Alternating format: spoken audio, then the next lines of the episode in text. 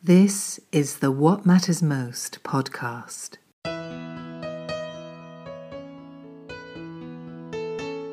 A 100% listener supported program. And now, here is your host, Paul Samuel Dolman. Welcome back to a special late night, all time iconic episode of What Matters Most. This wonderful guest has been involved in social justice for multiple decades, and it's some of history's biggest crossroads. Also happens to be one of three people that were in arguably one of the most important musical acts of the last hundred years. And he has graciously agreed to come on our show. What an honor for me personally, because there's such a connection. To welcome to the family, Mr. Peter Yarrow. Thank you, sir. There you go. Thank you. And it's a mutual honor, and it's an honor in, in not, not in so much in impersonal me, me, me terms. It's in us, us, us honor. Because we who are and have been in this struggle to try to make the world a more humane place are really need each other now. We're we're on the phone when uh, and we're talking now at a time when people, thank goodness, are uh, are listening, and we, thank goodness, have an opportunity to share some thoughts. The honor is is all ours. Peter, what matters most right now? And anybody who's listening, from this point on, I'm going to try to say the things that I think are most significant for us to think about, because these are precious moments to use the opportunity to to say things that may be uh, uh, provocative, may be helpful because you know we are living in the trenches of, of of of an attempt that in which we're standing on the shoulders of some extraordinary people who have fought to to create the kind of circumstance in America that uh, has has become unique, even though the United States has desperate faults it has been the castle on the hill, and we are threatened in many respects with that uh, with the collapse of of of the leadership that the United States was able to provide, as well as the example of that kind of success. So I want to lead off with just saying this: that I, I've just watched the debate. We have just watched the debates, and I have to say, when I was looking on the stage, rather than discuss in my own heart or in my own head who is going to win and who will be Trump. I was saying, if these people who are on the stage, who care with this passion, who are talking about issues and substance, yes, they're trying to climb on each other's backs to get a position to to increase their numbers, but essentially, they're all really decent people. I mean, it's hard to read uh, Bloomberg because, you know, his his he speaks with his actions and his policies, with the exception of a couple of exceptions. The, the, the of course, the stop and frisk was became the signal reality of the kind of uh, movement towards a greater amount of manifestation of racism in the criminal justice system and the, and the, the police and, and it targeted. Yes, he's he put more money, more muscle into anything, any than anybody into the anti-gun uh, uh, gun violence effort. He's with uh, Everytown, and and he is his his commitment to to uh, combat climate change systemically has been extraordinary.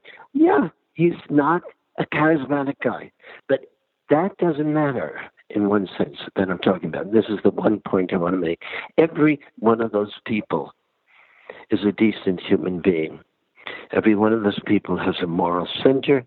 Every one of those people, and and and the issues that they're talking about are are critical for the United States to, to try to reconstruct its its heart and its humanity. So I was more engaged ultimately in the sense that we are uh, we are seeing before us at, at least a very intense dialogue that is alerting people to the severity of the challenges we're facing and the severity of the challenges that we're trying to face. And specifically, one of them is the ethical heart of America.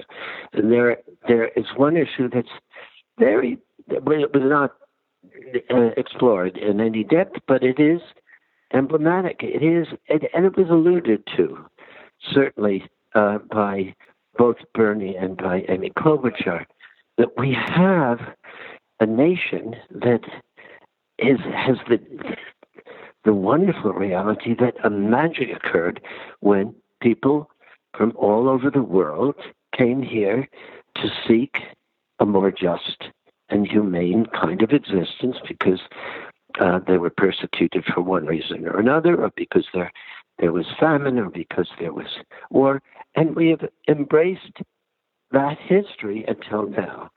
And right now, we have a, a, a moment of importance that's going on right near uh, where you're you're hearing the, uh, this broadcast, which is right down in Tijuana, right on the on the west of of the United States and and, and Mexico, where there's there's a chance to to, to to to take the bull by the horns and say each of us cannot solve the world's problems, but each of us can do what we can do. In in in the world of Jewishness, it's it's the concept of tikkun olam. It's not up to us to try individually to arrogate to ourselves the task of fixing the world or healing the world.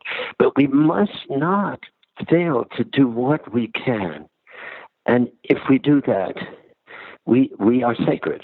We are living this the the, the sacred dictates not just of Judaism, but all of, of, of the moral centered kind of uh, aspects of of all faith that is seeking uh, for a, a, a, moral place to live.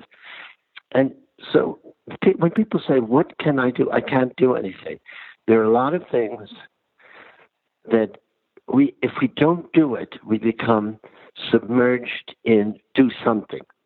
If we don't do something, and I will talk about what those things are, and we will discuss them. And then I'll, I'll, finish this in a second. If we don't do that, we become submerged in the muck and the mire of confusion and the inability to see our own souls because we're not. We're a bystander to an atrocity, which is the decimation of, of, of the essence of the heart and the ethic of the United States. And, and all of this comes out of a, a place because I've just watched the debate, so I'm internally I'm on the stage with those people thinking about it. So that I just for those of you who are listening to us, that's a that's a good start, you know, to talk because we're going to schmooze a bit.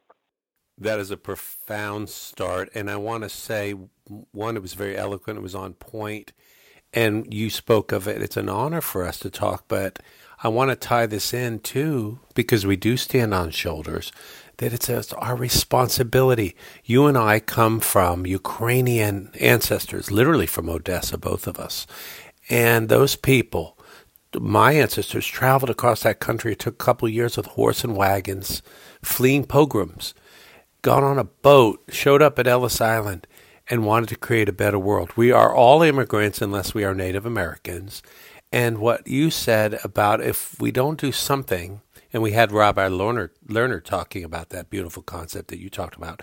If we don't do something, we fall into apathy, hopelessness, and we are we begin to die, as your friend Martin Luther King says, the day we stop standing up and speaking for what's really important to us. So I think you really hit a deep core thread here with that. Yeah, well, we are from the same um, probably we're probably related, you know, because these shtetls were not allowed. they didn't get to intermarry with uh, a heck of a lot of people. So You know, there was there's a lot of uh, a genetic craziness going on in our backgrounds, where people, you know, you had a limited pool, and that person was the third cousin of that person who happened to be the the the, the grandson of the person that you know, etc. So, um, yeah, we are cut from uh, the same cloth in that regard. And uh, let let let me let me propose the following: If you say, "I'm confused, I'm troubled, I'm worried, and I don't know how I can do anything," then you are in the same position that I am in. You know, if I if if I am, you know, but that doesn't mean we all have the same arenas. Uh, let me let me make a, point and give you the bottom line in a very short, uh, as I see it, you know, very short uh, vignette. This is not the whole story, but it is a critical reality. We have a circumstance in which we know from climate science that there is going to be an extraordinary change. Whatever we do, an extraordinary change in the not too distant future. It could be really, really hitting us hard in seven years, eight years, five years, 12 years. But we know from our immediate experience that the people who have taken control of countries throughout Europe and the Middle East, who are strong men and are, to one degree or another, emulative of our, our own president, who have aspirations of a kind of a dictatorial bent, if not the classic dictatorial tyrannical bent.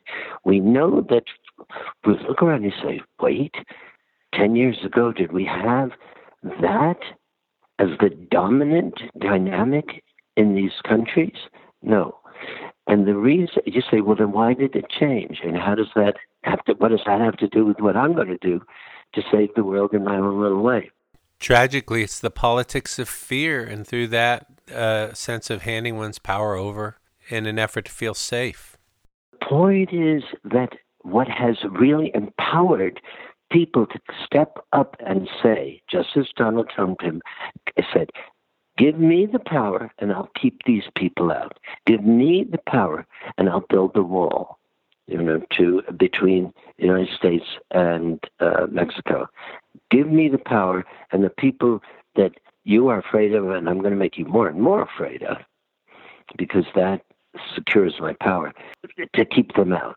And the sowing of that kind of fear in conjunction with the resultant uh, hatred is the Nazi playbook. That's how how how it was done. Plus, uh, this uh, the the the capacity to keep information that is true from people. You remember uh, in in uh, Syria, Saddam Hussein declared victory. What did they know? Yeah, we're victorious. There, there was no truth there, but there's no.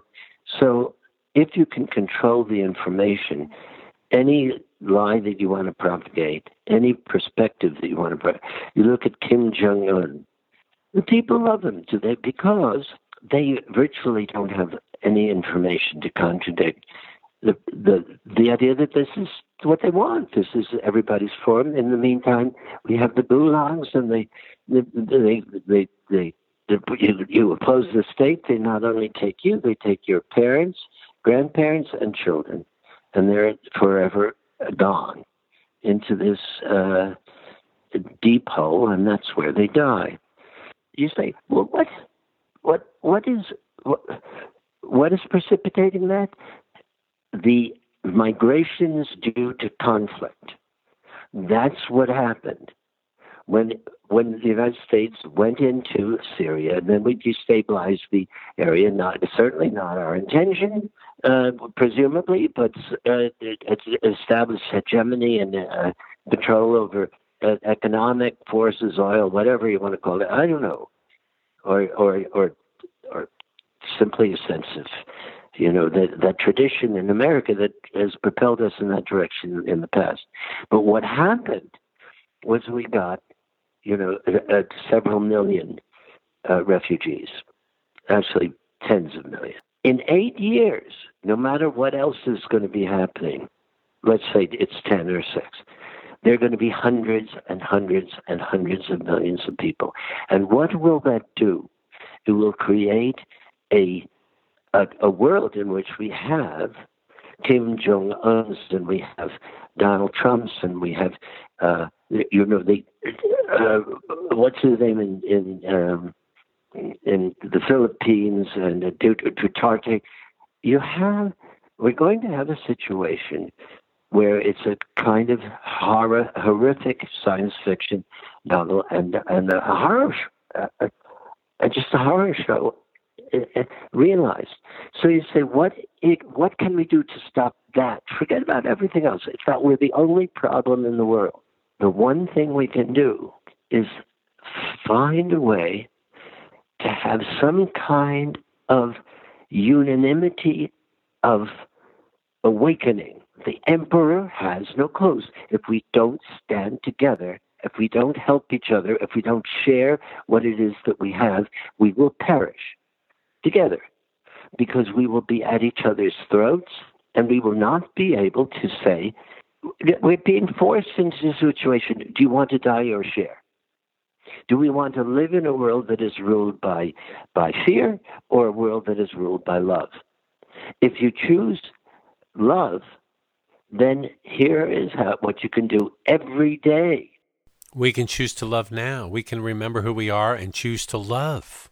Remember that every act of generosity, every concern outside of your own feeding your own ego or your own materialistic desires or even your own stomach, every one of those impulses is what's going to save the world and nothing else. So you can, your goodness quotient, my goodness quotient on the stage when I sing, which will be the case, you know, in the concerts coming up. And I have one in San Diego, which is a benefit for an extraordinary group that has emerged in the past year. And I'll be up in Freight and Salvage with just singing with Noel Paul Stookey. And never have I felt that my vote, which is sung, and which is comes from my history of bringing the impulses of the, the years with Peter Paul and Mary has been more important. And never have I felt that people feel more clearly that it is by embracing each other that we will find the answer than when I hear people singing together. And something gets reawakened in them, and they say, Oh, here's my goodwill hunting moment. You mean we still are here? We still care? We still, that's what we need to do. I don't say that singing is the only way. There are many other ways to do it, but singing is a damn good one. And we learned our lesson well from the Pete Seegers and the Woody Guthrie's and the Weavers, etc., who blazed this path. But in any way that you can be a peacemaker, a person who cares. I, I went across the the, border to sing in a shelter called Casa Migrante in Tijuana, which serves since 1994. It's a priest started it, 1994, the neediest of the neediest of those who are seeking refuge. And I have wonderful pictures. I'll send them to you, by the way, on the uh, after we're off the phone because I want to share them with you. I'm not talking to you, audience. I'm talking to my brother over here from the Ukraine.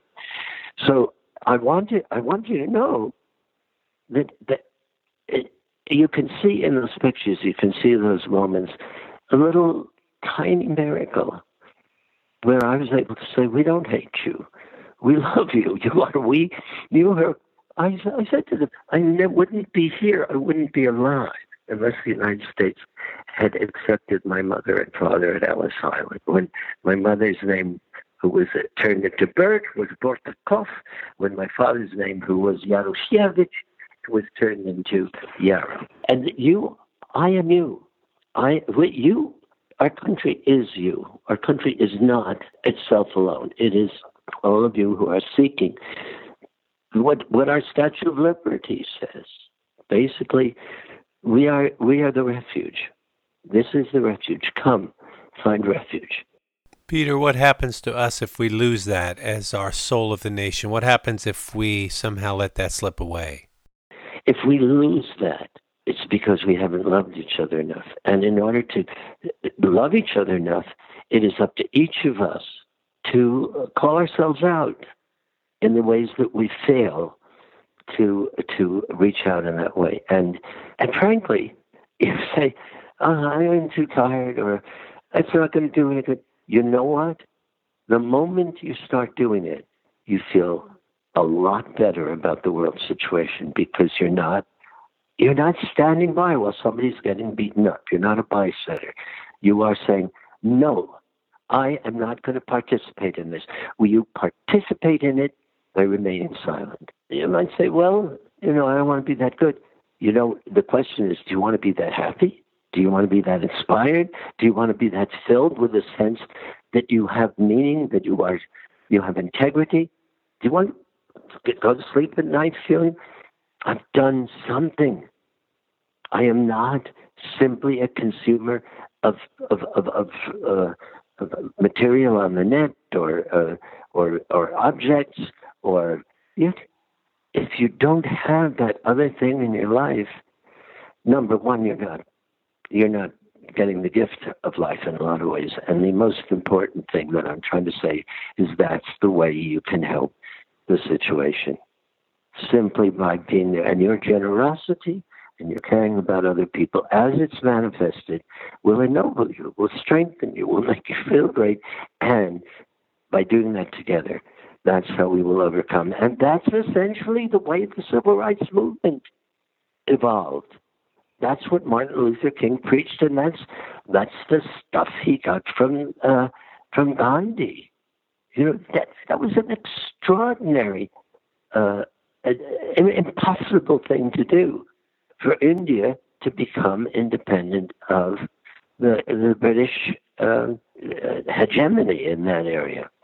And it was done not with guns. And that was said on the debate tonight. If you, it, it's not something you can do with guns. We cannot solve this uh, this terrible threat that we face with guns. We can only solve it with well, you could say love, but if that uh, offends you because it's too corny, by t- caring about each other, by bonding with each other, by d- disabusing ourselves of the notion that we have to hate each other if we voted differently. You can go ahead and vote for Trump. I don't hate you for that. I, I you are you. You may have a different uh, way of thinking how you can get to where we're trying to go, and I respect that. What I cannot respect and con- cannot countenance is your hating me because I believe what I believe in. And I don't hate you for believing. I can think you drank the the the, the you know uh, the Kool Aid. I can think that you're um, uh, psychotic. You know, I'm, you know, I, I mean, if you're Charles Manson, I'm not going to applaud your methodologies. And you have repeatedly done it through the power of music, like songs like The Cruel War, Where Have All the Flowers Gone, If I Had a Hammer, and on and on. Music has moved people, especially when it's live at these activist events. Look, I, I wrote a, a, song that uh, based upon the um, Dalai Lama's poem, and then I was asked to do that by the Japanese uh, world of music, and then I presented it to the Dalai Lama, and we were in Tokyo. It was quite powerful, and I've got wonderful memories.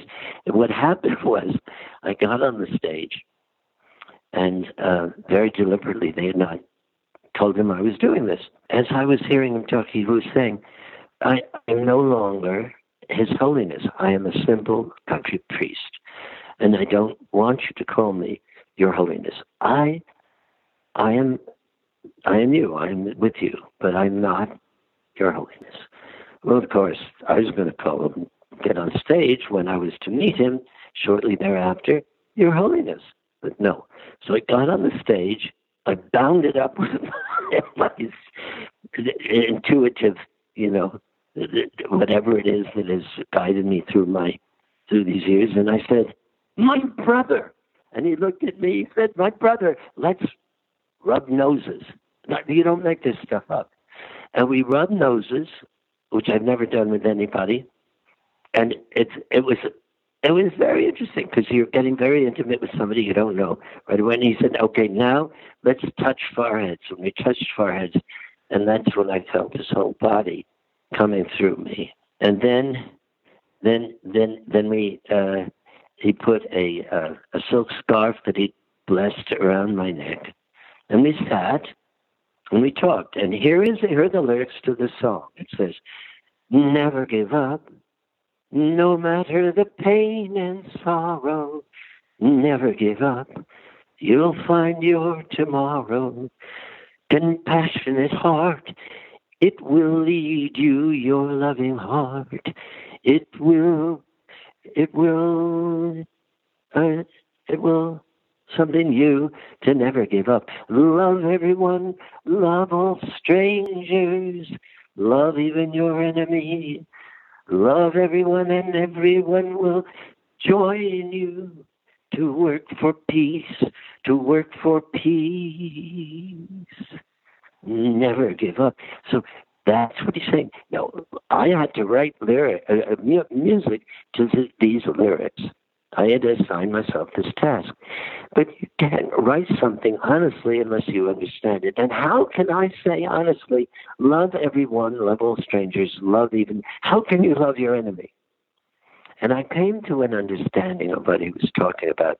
And I think that's part of what has, has given me a bit of enlightenment about this because I was had organized a benefit for the town of Newtown after the Sandy Hook killing. It was not a concert to it was at their request, not a concert to raise money. They didn't need money. What they wanted was a concert to come together and and and pour their grief out and hold each other and proclaim the Sandy Hook promise, which was our hearts are broken, but our spirits are not. And they said, We will not be remembered for the tragedy and the blood that was uh, shed here. We want to be remembered as the genesis of a solution. In other words, they, they wanted the dignity of building from out of this tragedy, the, the love that it would take to to change this horrible thing. And uh, Francine Wheeler, who I'm singing with in another month and a half, was part of a group called the. Uh, she was a terrific singer. She and her husband David Wheeler lost Ben in the the Sandy Hook shooting, and uh, I I had met her and sung with her at the Flagpole Cafe which is a broadcast radio show, but it's live, and she's a great singer. So I saw her again, and she said, "I don't, I don't want to live," and you know, and, and that was that, you know. And she, and I went over because she was going to be. Um, she's part of the Flagpole Cafe, which I'll be performing with again. And I went over and I said, Francine, I just want your opinion on which songs are the right ones to sing at this gathering. And I started singing, you know, uh, We Shall Overcome, started singing, Don't Laugh at Me, I started singing. And at a certain point, for the first time since the death of her son, who was six years old then, she started singing with me. And by the end of the night, she said, Okay, I will come on stage. Then, after we did this concert, and a few days before, I realized I needed it was going to be historic. So I got uh, uh, uh, a bunch of students who were staying with Jim Brown, who is an amazing documentary filmmaker and who has done the last few Peter Paul and Mary uh, PBS specials, and he's a great friend. And I had about 12 of his students with cameras none of them synced up. It was a mess, but we had the footage, and then I brought it to Bill Moyers of the, of the song that she sang, where the audience, their their their pain and their love overflowed. It was uh, an extraordinary song, and she sang it with Dar Williams. And Judith Moyers, Bill's wife, said, "We, we, we we've got to do this." And Bill said, "I've I've got to interview uh, you and Francine and David, her husband." And we did that, and out of that, we made a PBS special where you see her on camera saying, "I didn't want to live." Then she formed uh, something called Ben's Lighthouse, and she realized she came to the conclusion by trying to help others who were suffering through this agony that she could restore herself to to to want to live and and to to heal in some ways and other ways never. In that concert that I was doing, I had the epiphany whereby I was looking at these people and I was thinking of Adam Lanza, who was the shooter. And instead of seeing him as a preacher that I wanted to, to throttle, to kill, to, to maim, to whatever, I saw a miserable, totally destroyed spirit and human being. It was, uh, you know, metaphorical. I didn't see a physical creature. And I said to myself, my God, what suffering. And the moment I said that, the moment I said that, I realized that I had uh, found a way to sing that line love even your enemy. Because if you can, as, as Martin Luther King said, when they come to you and they beat you, when you're sitting on those stools, and and you're you're you know you're in the in the lunch counter and you're and you're bloody and your bone is broken, love them. What the heck is he talking about? What is that crazy? Well, I got it. Love not what they've done, but love them in the sense of knowing that they are wretched, in pain creatures who are doing something that is unspeakable and that there is something inside them that is broken and that there is a place for some kind of empathy for an Adam Lanza. It's hard to imagine. You know, come in, let's, uh, hello, Hitler, sit down in my chair. Yes, I have my degree in psychology. I'd like to ask you two questions so I can empathize with you. No, I'm not being an idiot. This is the kind of thing that goes way beyond and the, the, the, the literal. It's all uh, metaphorical, metaphysical, and and those are the transcendent moments where all of a sudden your soul is touched and you say, "Yes, I understand." It is within this the domain of this kind of sensibility and awareness that I can be the instrument of good. And it is precisely in this way that I am saying to you, in your own way, when you can get outside yourself and you can somehow grapple with the idea that love and unselfishness and generosity and caring for one another is the gift of life that we have, and it is what is going to save us from this situation. But that the alternative is a world governed by fear.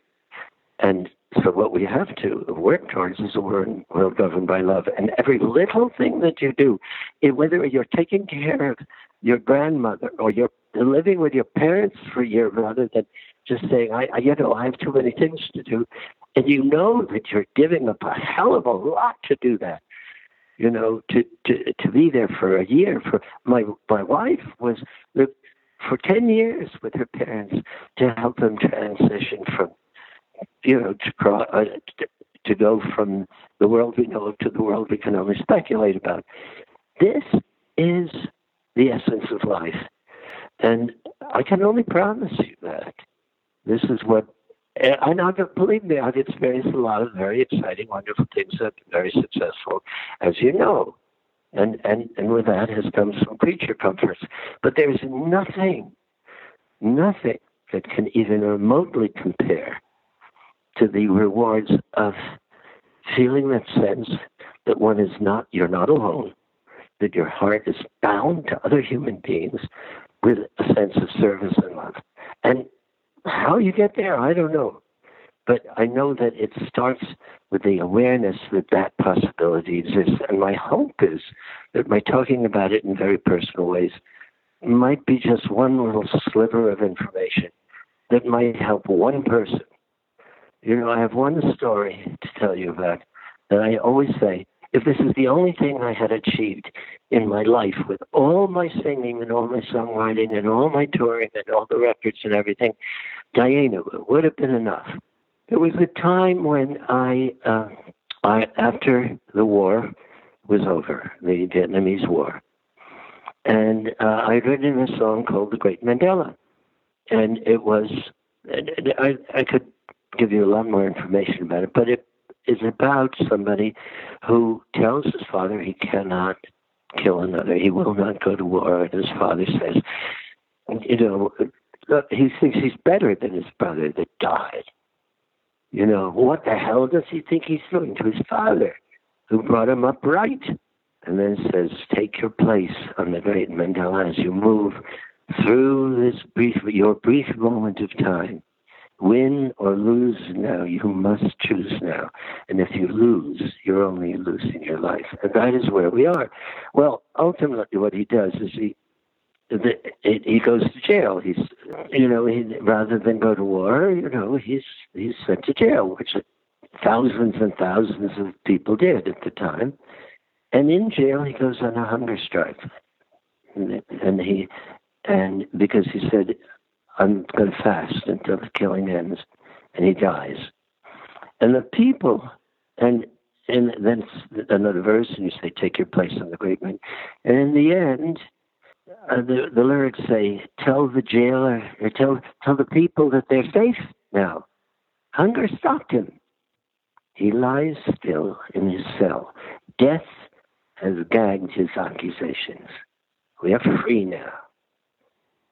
We, we, we can kill now. We can hate now. Now we can end the world. And all of a sudden, you realize that the trajectory of that hatred is the destruction of the world. And what I'm essentially saying in that song is take your place, be a bystander to evil, or stand up, in this case, going to jail. Well, so I went to a television station to be interviewed. When it was finished, the interviewer came to me and she said, I want to talk to you about something that's personal. Can we talk after the interview? And we did. And she said, My boyfriend at the time that he was conscripted, he was drafted, had been listening to the great Mandala. And he went before the judge. And, he, and the judge said, it asked him, you know, do you have a history of conscientious objection in your your religion, in your life? And he said, no, Your Honor. Can you th- tell me anything that would uh, prevent me from doing what I am legally bound to do, which is to send you to jail, to convince me that there's a legitimate legitimacy to your request that I can honor? And he said, Your Honor, if it's all right, may I sing you a song? And he sang that song, The Great Mandala. And the judge said, I'm granting you conscientious objector status. And if I have done nothing else in my life, I've said this on stage and I've said it to myself. You know, that one thing, that one thing makes everything worthwhile. And it's not something that nobody's going to know about this. This is not the number of records I've sold or the number of hits that have been made by Peter, Paul, and Mary. It's not marching in the March on Washington. It's not singing for the Queen of England. It's not. It's none of those. It's one human being. And it's said in Judaism, and this was in my blood, even though it wasn't something that it was I was studied, you know, because my mother came here at the age of three from from the Ukraine, and uh, the family said we are Americans now, and we're not, etc. cetera, et cetera. So I grew up in something called ethical culture, and I wasn't bar mitzvah, but I for a variety of reasons, uh, because my mother remarried the executive director of Central Synagogue, I was confirmed. But the point is that there is something in my blood, in my impulses, in my culture that says we are ennobled when we do, we give. That's what we're here to do. And in giving, we receive the greatest gifts.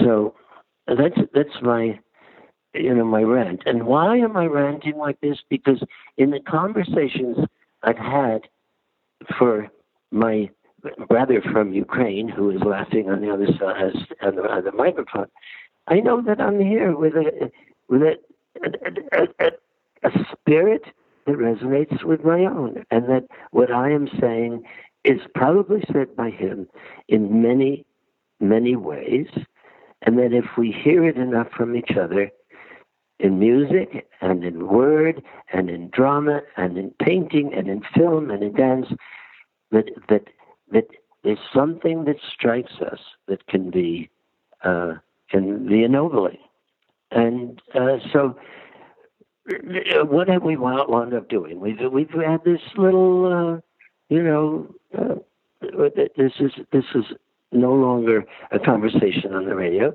You've come into this synagogue and you're a little bit more Jewish now. That's it. I have said these things in different ways, but what's so beautifully metaphysical here is when I hear you, I'll think of something I might want to ask you about or I might go to. And our spirits in this moment are so linked, spiritual hard drives so connected that you then are just answering it. And I'm a, I'm having an experiment on this side, and we're both participating in it. Where if I'm just intending or wondering about something, or even a person, you're doing it. Now, there's no scientific way to prove it if I had written these down and you know people here are looking at it and going, "This is phenomenal," there's no reason to make it up. And the incredible ties between us are are, are really taking my breaths away. I have very dear friends who lost their daughter at Sandy Hook. I don't mention their name on the air, but they were there and they have talked about that concert. They were there with you and how profoundly that changed and what you're talking about love and everybody from Gandhi who handed it to King and Mandela and on and on, and now the Dalai Lama. I see this beautiful legacy, and you're giving us and reiterating an eternal blueprint that I believe lies within us and waits for the sweet water of your words or songs or somebody else's and a little sunshine from grace to come alive because we can each love it's free. We don't need to join anything, sign up for anything, pay anything. We can each love in our own beautiful way. Not everybody's going to write Puff the Magic Dragon or Cruel War or endless other beautiful songs that take your breath away or what Woody had done. But we can be we can be our voice in the choir, our instrument in the symphony, this eternal universal symphony. And what I admire in you is that after all these years, in all these breaths, you're still more inspired, more vital, more relevant than ever because you care and because you love. And because I'm able to turn that love into more than a feeling. I'm able to live love. And if you ask about love, you who are listening, love my mother, who's a school teacher in New York City, most of her career, high school teacher in English teacher and drama, used to say, Love is not a feeling. Okay, it's a feeling. Love is a verb. If you don't act on it, it's only half of what love is. You've got to act on it.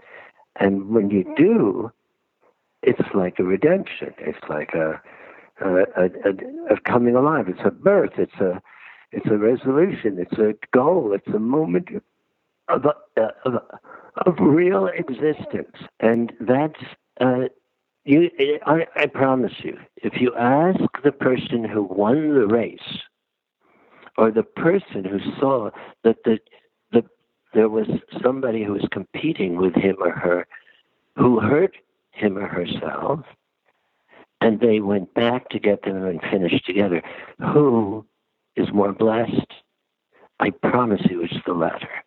Peter, can I ask you how much you being at the I Have a Dream speech at the Washington Monument, August of 1963, you, Mary, and Paul sang a beautiful song called Blown in the Wind by an almost then unknown Bob Dylan. How, and hearing his words in person up close, because I still listen to that speech to this day often to re energize, ignite, and give me hope and energy to move. You were there. Did that have a profound impact on the young Peter? Did it change you? Oh, it was it was transformational for all three of us. We never looked back. It's what made us believe, most importantly, that ordinary people, when they stood together, had such a cumulative power. We had a quarter of a million people there, yes, and they knew If I Had a Hammer, and they knew blowing in the wind, and they sang it with us.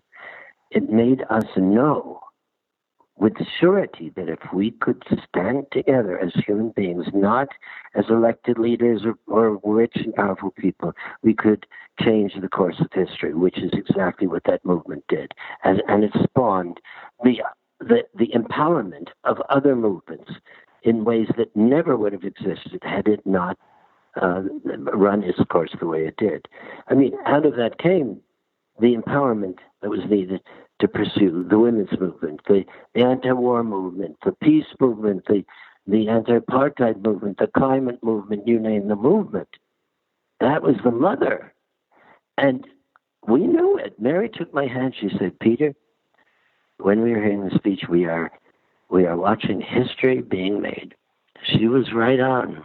It was transformation. There's nothing that we experienced together that was more powerful or transformational in in that sense. Now we had other extraordinary experiences together when we were in Central America and we were leaving uh, uh El Salvador and Nicaragua. We had a press conference, and I remember all three of us speaking at the end about what we were feeling and, and from these two visits. That was when the when the CIA was mining the harbors of of, of Nicaragua and paying the mercenaries called the Contra in Nicaragua to uh, you know um, overcome the Sandinistas. And that was when in in in uh, in El Salvador, where people were refused uh, sanctuary in the United States because we were supporting the government of Duarte that was killing them. And uh, D'Aubuisson and the death squads to the tune of, you know, what would be equivalent to, you know, uh, uh, $50 million a day today. So of course, if we're supporting the government, then we're not going to say people who say, "I, I have, I have to seek refuge because the government that you're supporting it wants to, is going to kill me," and indeed they die. So anyhow, we were in this press conference, and all three of us, and it's the one thing that I, I'm sorry, is not on tape. We we just took our, it just got totally spiritually naked and stood there, and each of us wept and spoke about what we had seen and how we felt. And that that was that was that was an extraordinary experience, you know. I mean to to be able to do that and and pour out and the way I did, you know, because I made Dante in a very different situation, but just a quick moment here to remind you that we are 100% listener supported. So if you go to patreon.com backslash what matters most, you can contribute any size you wish from $5 a month to $100 a month. So if you love the show, if you want to see us do more, support us in any way. Your contribution matters. Much love. Now back to our fantastic guest. Peter, that's an incredible recollection of history at the Washington Memorial Monument for the I Have a Dream and also in El Salvador. Do you have any cool lyrics or poems or songs you want to share with the worldwide audience that maybe are not as well known as some of the super popular stuff? I'm going to read you one lyric that nobody knows about, that because it's I wrote it in the Negev desert with 40 other uh, artists. A lot of them were uh, uh either Israeli or Palestinian, but they were from France, they were from all over the world, and we had gathered there to write songs and create dances and uh, create art, uh, you know, for peace. And I wrote this song. I, I had a group of people sitting around me, and I said, "Okay, we're going to write this song." And I'll tell you the part that I did not write, and you'll understand, because that became the, the real title of the song. And it really, it was quite, quite a moment. Uh, and Seeds of Peace, for those of you who don't know, is an extraordinary organization.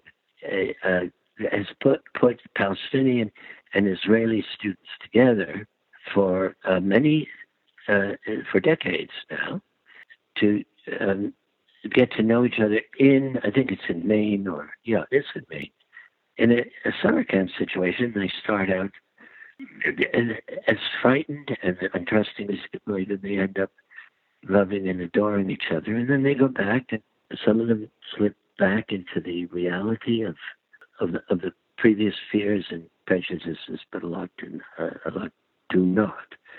So uh, here is uh, here is what I I wrote. I wrote there in the Negev.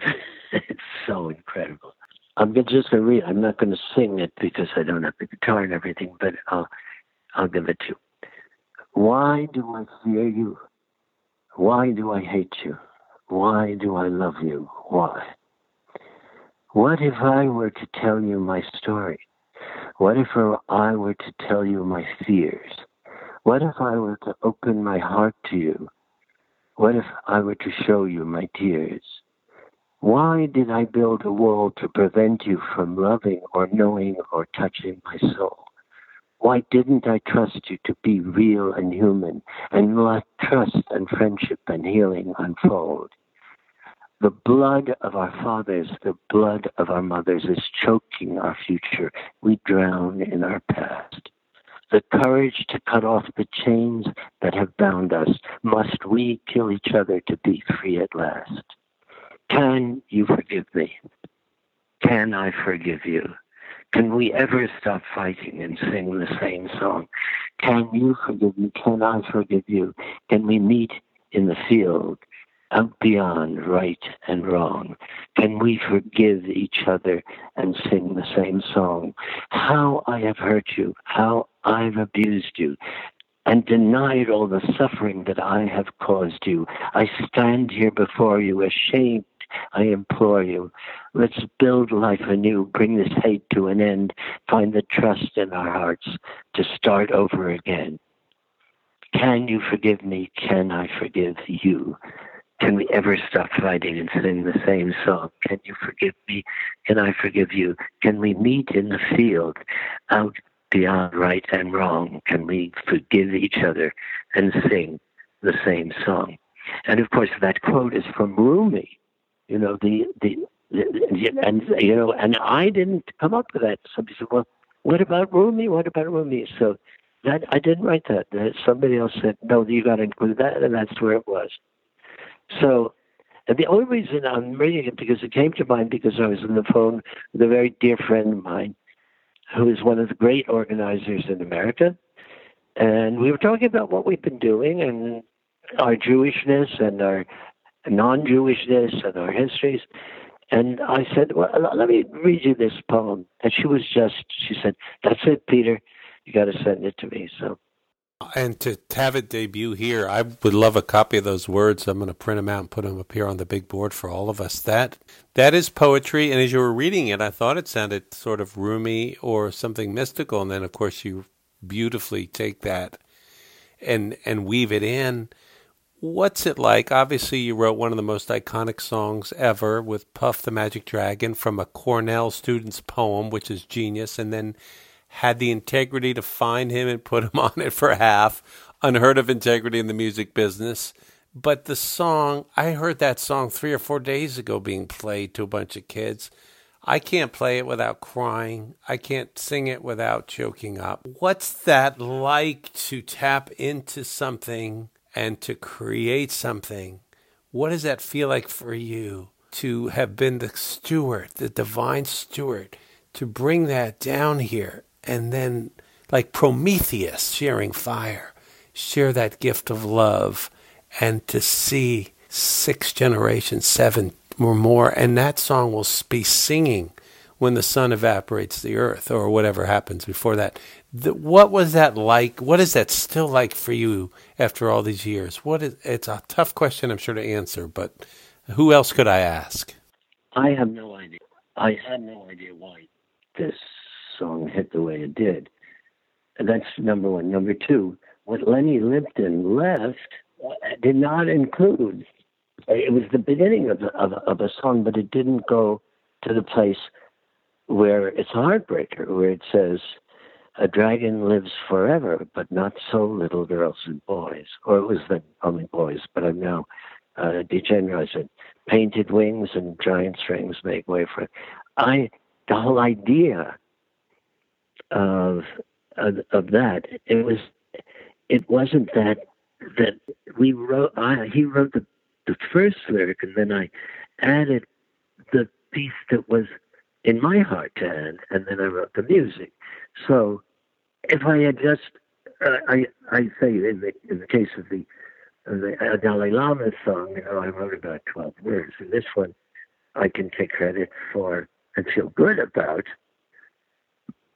the impulse to say, you know, it is a sad and painful day when our innocence, when we lose our innocence as human beings, we have to go into the real, real world, but we must because that, that if we don't, we are bystanders. If we don't, we are, we, have not uh, uh, taken the instruction to to do what we can in life, to live our lives. That's what we're here about. The interesting thing is that what I've come to conclude that it is not, put it this way, is not as simple as the song. If the song had been written by Lenny and me, in whatever our contributions were, and recorded by any number of entities, I don't know if it would have had a chance of becoming memorable or hit or anything the reality was a cumulative thrust of Peter, Paul, and Mary's personas together brought some kind of intangible but very present something out in all of us. And when you hear us singing this song, there is something that's not unfamiliar in Peter, Paul, and Mary's uh, music that characterized it and made it, in certain ways, almost sacred for us. And that's why we stayed together for all those years. Because if you don't feel you have something, a, a, a mission and, uh, to pursue, you're not going to be able to stand the rigors of, uh, of, of, of, a, a, trio being together. That's ludicrous. People don't do that. It doesn't last. It doesn't because it takes too much to do it. But we believed in something essentially, what is that thing? It's what you hear in Mary's voice when she sings 500 miles. What is it in that, in her voice, not in the Kingston Trio's voice, not in anybody else's, except now they can kind of uh, transmit Mary's uh, internal persona into their own and carry it on. If they're feeling that and they're saying, I'm, I'm, I'm kind of bringing it to Mary's, uh, to you via Mary it's the same thing in Puff, and it's the same thing in the Cruel War, it's the same thing in Leaving on a Jet Plane. It is this hope, this plea for for love to to rule, for love to to uh, uh, to, to dominate rather than I'm saying rather than fear now, but just to dominate. Here's a lyric to another song that I wrote that it says that kind of is illustrative of that message. But the point that I'm making before I tell you that lyric is that what we shared was not reducible to notes. When we sang Blowing in the Wind, it was not reducible to melodic lines. It was not reducible. It was as much written in blood and bones and dashed lies and, and, and cruelty observed and desperation over which was, uh, people triumphed. That's that's the stuff of what we were able to bring to it. We sang "Blowing in the Wind" at the gravesite of Andrew Goodman. You know, once you've done that, it's a little different. Once you've sung it at the March on Washington, you're not singing a song. You're entering a sacred pace. Now, there's another song that I wrote, and then I have to sign off because we've been talking forever. Is, is it, it, and I, I might sing it when I'm there. It says, Lift us up, make us, no, lift us us, make your stand, make our stand. Let love triumph in our land. Lift us up, make us strong, give us courage to right the wrong. America, our hopes and dreams are truly all at stake. Let not the hate divide us. Let not our spirits break. Let not our courage falter. Let not our bravery fail. Let unity bring victory. Let love prevail. Lift us up. Make our stand. Let love triumph in our land. Oh, bravo. And I do need to let you go, but I want to give a shout out to Linda Carroll, who with you founded the incredible foundation one story at a time. We have a link on the page. I encourage everyone to look at it and support this work and look at the concert series. Peter's going to be in some places around the country. Go out, see it, and say hi. It's important. Linda's an angel on earth, and I want to say thanks because she make, helped make this happen. Oh, she's wonderful. She started this. She went down to Tijuana and she the flame got lit within her, and bam, she could, she was unstoppable. You know, it's it's really extraordinary. So let me send you uh, this uh, the lyrics to this song, and also send you a, recording that I made moments after I did it. I went to sing it for a, a, somebody wanted to interview me, and I didn't even know what the melody was for sure yet, and I was uncertain but I think you'll enjoy it. It's not for playing on the radio, it's for you, okay?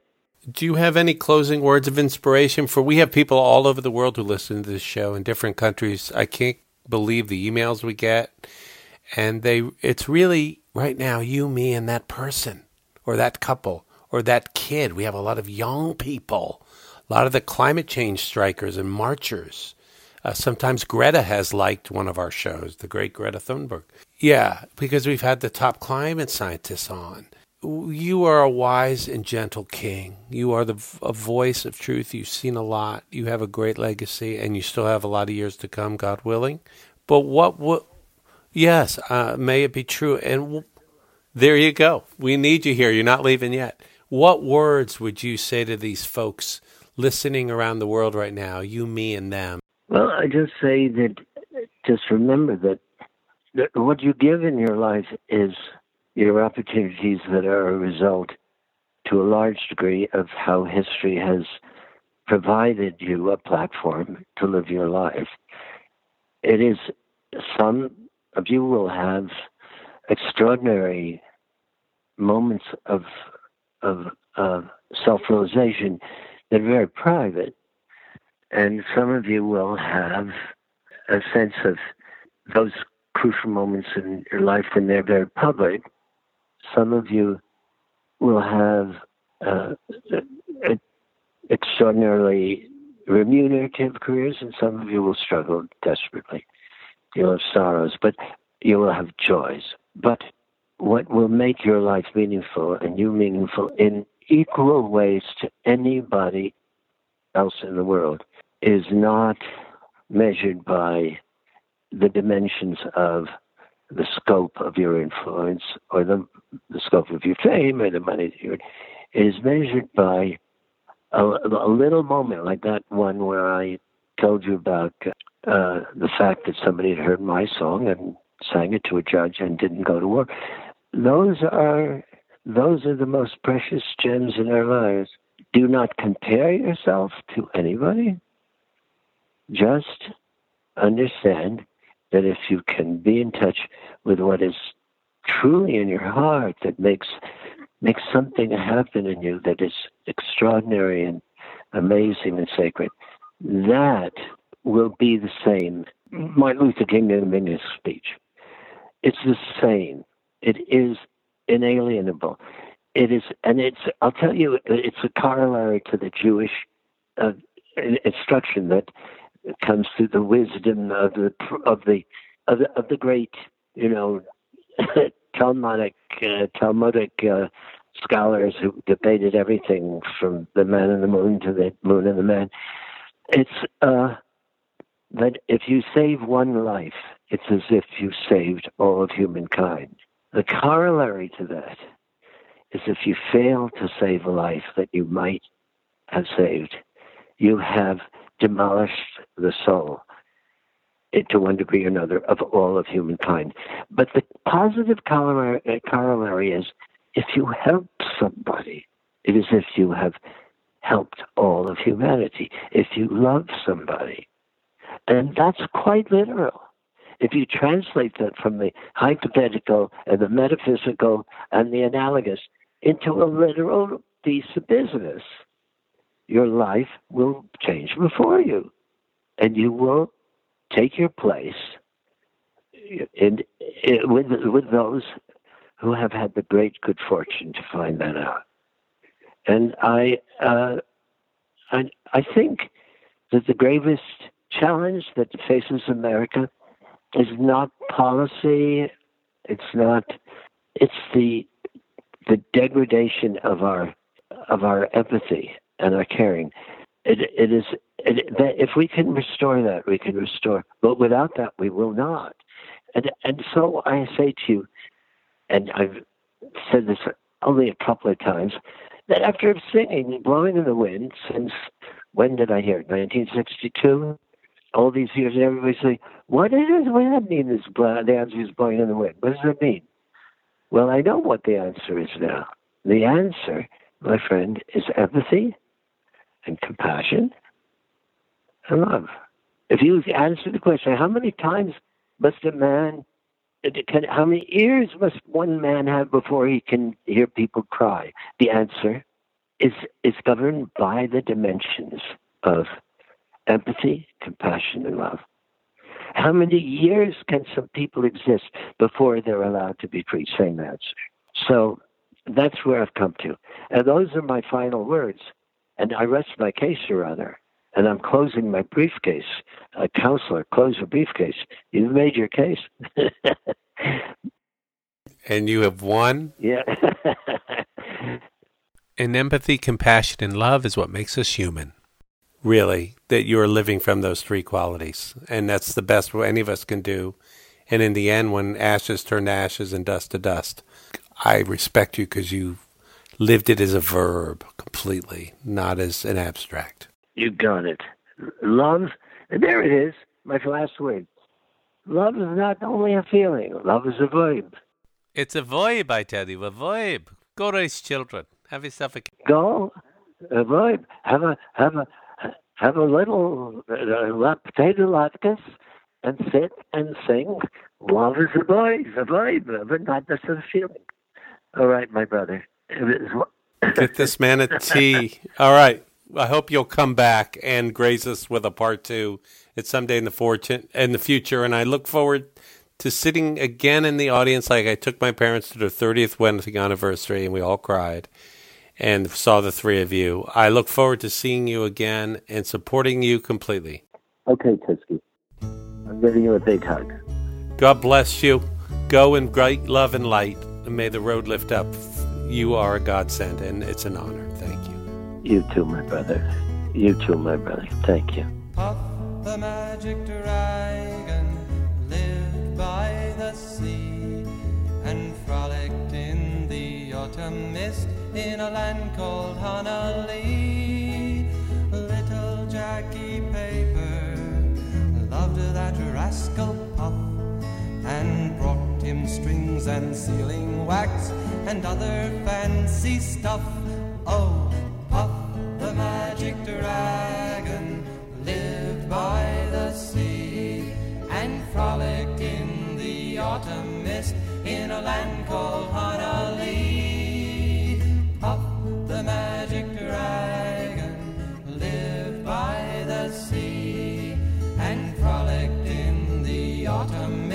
in a land called Honah Lee.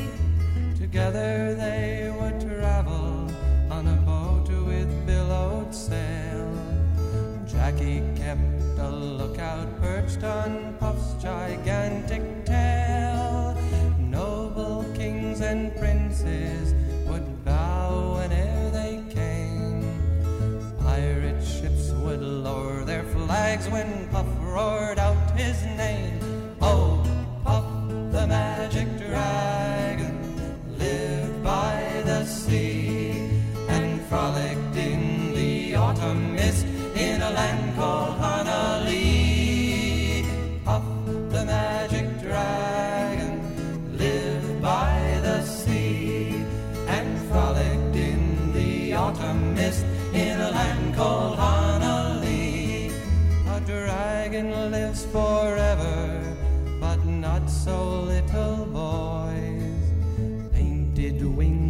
giant's rings make way for other toys.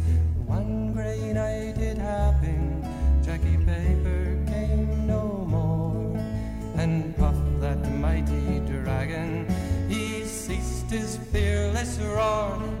His head was bent in sorrow, green scales fell like rain.